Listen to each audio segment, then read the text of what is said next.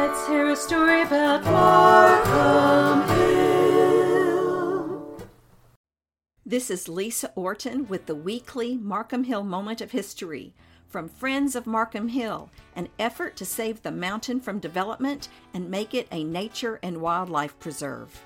Today's story Roberta Fulbright's Memories of Southwest Hill.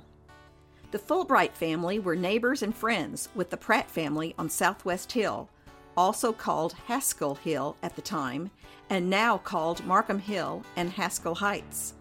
From Wikipedia, Roberta Fulbright lived from 1874 to 1953, was an American businesswoman who consolidated her husband's business enterprises and became an influential newspaper publisher, editor, and journalist. She used her paper to push civic responsibility and women's rights. Fulbright was the 1946 Arkansas Mother of the Year, a co founder of the Arkansas newspaper Women, now known as the Arkansas Press Women, and was posthumously inducted into the Arkansas Women's Hall of Fame in its inaugural group of honorees.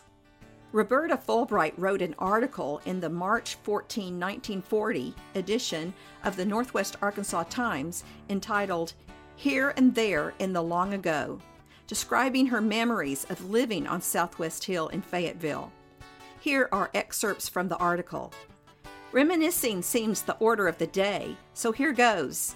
We moved here from Missouri a third of a century ago and lived on Haskell Hill, or Southwest Hill, the present home of Professor and Mrs. G. D. Nichols. Our hill embraced what is now Mrs. Tom Ashery's place and the Greehouse place. We had peaches, cherries, and a great bed of asparagus.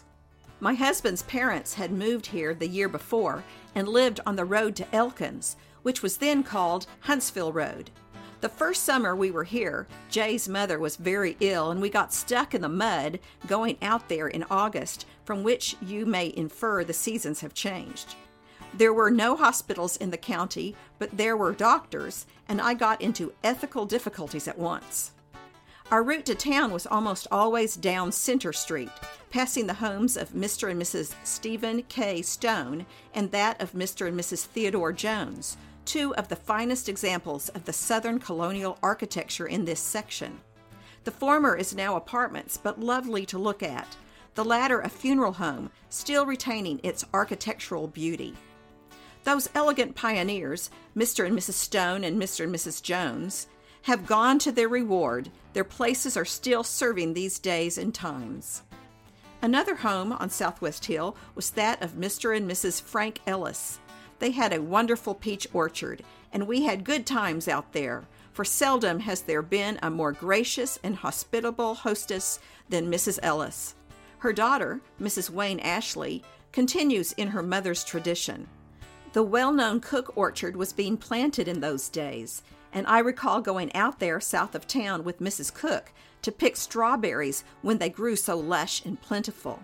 Mrs. Cook and I piled rocks high as a stump on one occasion trying to kill a rattler. The Cooks lived just down the hill from us, and the good times had by the children and the two families were many. The first kindness tendered any of us was when we had been here only a short time. The Cooks at that time had wonderful berries and fruits. We had been to town, and on our way up the hill going home, there on a big rock was a lovely box of fruit marked Jack. My young son Jack fairly cleared the wheels, jumping out to get it, and it stands out in my memory to this day, a constant reminder of how new folks do need a bit of attention and how they love it. Roberta Fulbright continued in her 1940 article. Another family who loomed large in our early days were the Pratts, who are still holding the hill. The Pratt girls, Joy and Tui, which was the nickname for Evangeline, were friends of my girls, Lucille and Anna. Evangeline is now Mrs. J.S. Waterman, wife of Dean Waterman. We had a coach and a pair inherited with the place and former property of C.N. Haskell, afterward first governor of Oklahoma. This carriage and pair of yellow horses, Tom and Bert, furnished transportation for our family. I recall that Mr. Hugh Dinsmore told me this pair of horses had carried him through his successful campaign for Congress. We had a two wheeled cart and a pony, which we brought from Missouri. The children drove it to Sunday school. After a few years, we bought a Reo car. As I recall, it was the first two seater in town. Dr. Charles Richardson, Harry Baum, and Dr. Odie Miller had gone to Joplin and each driven home a Ford Coupe Model T. These experiences were part of the local folklore of the day. Getting stuck in Little Sugar Creek up about Pineville was a usual event. I recall once we got stuck and Jack took off his shoes and stockings and waded out and got a man and a pair of mules to pull us out. After five years on the hill, we moved onto Hill Street to the home built by Mr. and Mrs. Ike Cole.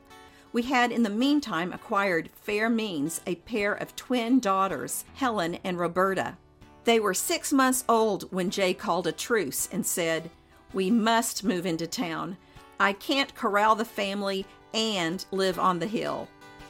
For photos corresponding to this story, go to Facebook group Friends of Markham Hill and look for the weekly entitled Roberta Fulbright's Memories of Southwest Hill.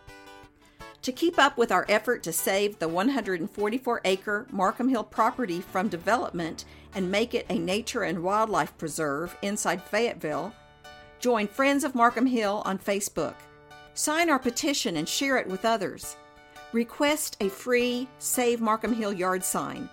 And ask and keep asking the Developer Specialized Real Estate Group, that's Jeremy Hudson and Seth Mims, and their out of state financial backer, Robert M. Dant, to please donate the entire property or sell it to a conservation group who will preserve it all. You can find this information on our Facebook group, Friends of Markham Hill. This is Lisa Orton with the weekly Markham Hill Moment of History.